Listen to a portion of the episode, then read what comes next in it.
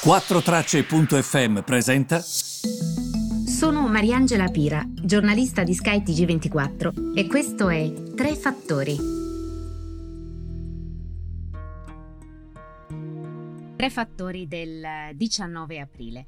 Iniziamo subito innanzitutto con la questione tedesca, perché ehm, io direi che è il primo fattore di oggi. Come sapete, ehm, adesso c'è proprio una sorta di lotta eh, per guidare il blocco ehm, del Partito Conservatore guidato da Angela Merkel ehm, e chi la sostituirà. Ehm, ci saranno le elezioni ehm, a settembre eh, e adesso insomma c'è un po' la resa dei conti eh, Markus Söder, ehm, che sostanzialmente mh, guida quelli che sono gli alleati bavaresi del partito della Merkel, che come sapete è quello dei cristiano-democratici, quindi la CDU, ehm, sta cercando di ottenere supporto il più possibile per la sua candidatura. Ehm, e a quanto pare, secondo quanto scrivono anche i quotidiani tedeschi, starebbe forzando il suo rivale Armin Laschet a concedergli questa sorta di eh, vittoria, quindi di guidare questo blocco importante. L'altra novità è... Mm, ovviamente noi ci attendiamo una decisione a breve da questo punto di vista, eh, agli inizi di questa settimana. Ehm, eh, sostanzialmente eh, pare che comunque tra i due venga scelta la persona, eh? Eh, c'è poco da fare. E attenzione anche perché eh, ricordiamo che questa alleanza importante è stata al centro della politica tedesca per sette decenni, quindi insomma non proprio poco, no? Quindi ehm, dobbiamo fare molta attenzione a quello che accade in Germania perché il lascito della Merkel sarà molto difficile eh, portarlo, sarà molto difficile sostituirla. Il Partito dei Verdi intanto ha espresso la sua candidata. Sì, sentite bene, candidata anche lei una donna, Annalena Perbock. Una, una, donna di grande esperienza, soprattutto all'interno del, del, suo partito. Il secondo fattore di oggi è quello che è successo in generale mh, al mercato. Sapete che il mercato è sui record storici, soprattutto Wall Street con il Dow Jones, eppure eh, continuano a mh, procedere a passo, devo dire, spedito i casi relativi al Covid a livello globale. Questi sono i dati della Johns Hopkins eh, University che dice sostanzialmente che ormai eh, abbiamo raggiunto i 5,2 milioni di persone a livello globale.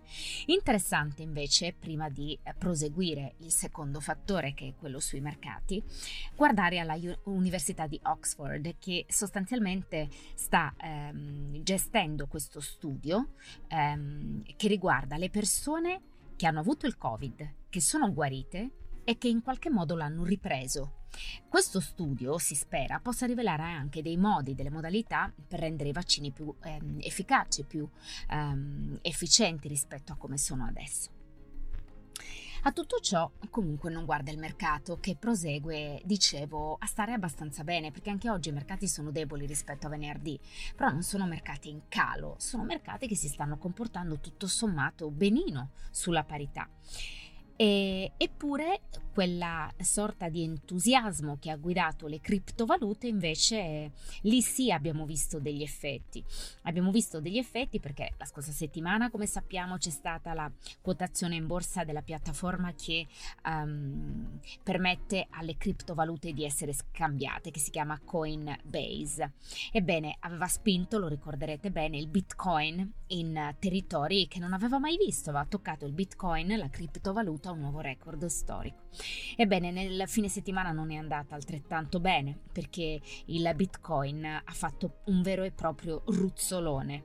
È la prima volta che casca così tanto dal mese di febbraio è la eh, criptovaluta più scambiata al mondo, come sapete, la più grande, eh, ha ceduto il 15% subito dopo che appunto ha raggiunto anche un record di cui vi parlavo prima. Ether invece ETHR, che è la seconda eh, criptovaluta più grande al mondo, ha ceduto eh, tantissimo, sotto i 2000 dollari si trova in questo momento. Quindi bisogna sempre fare molta attenzione perché di fatto um, c'è sempre un rialzo, poi ci sono questi ruzzoloni. Non dà proprio l'idea di un mercato um, stabile, ma piuttosto di un mercato volatile. E, ehm, e devo dire che questo ovviamente va considerato, eh, va considerato quando uno eh, fa degli investimenti.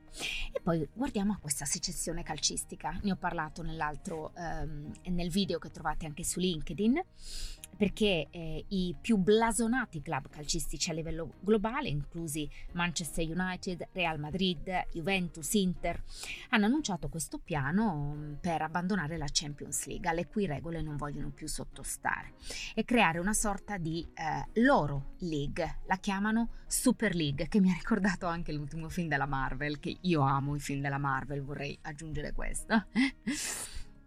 e non so come dire, ehm, questo ovviamente non è stato ben visto perché eh, le persone comuni, l'inte- mm, eh, l'intento che hanno letto in questo obiettivo, ripeto, club più blasonati che per diritto giocheranno sempre la Super League, più altri club che la Super League se la dovranno guadagnare.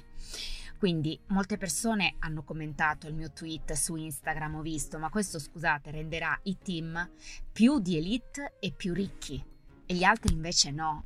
E, ehm, e quindi le Atalanta che fine faranno? Gli Arsenal che fine faranno?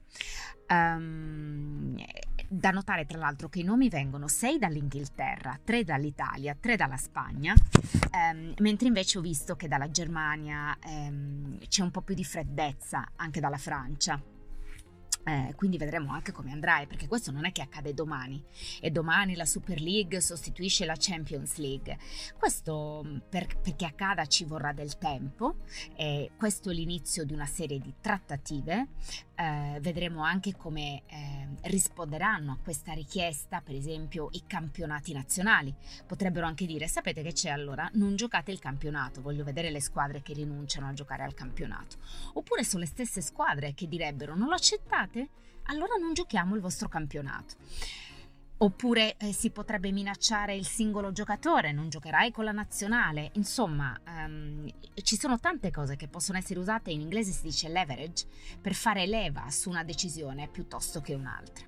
Staremo ovviamente molto attenti e vedremo che cosa accadrà. Intanto questa è la situazione. Io vi ringrazio, buon inizio settimana a tutti, mi raccomando, e cerchiamo di pensare positivo. A presto.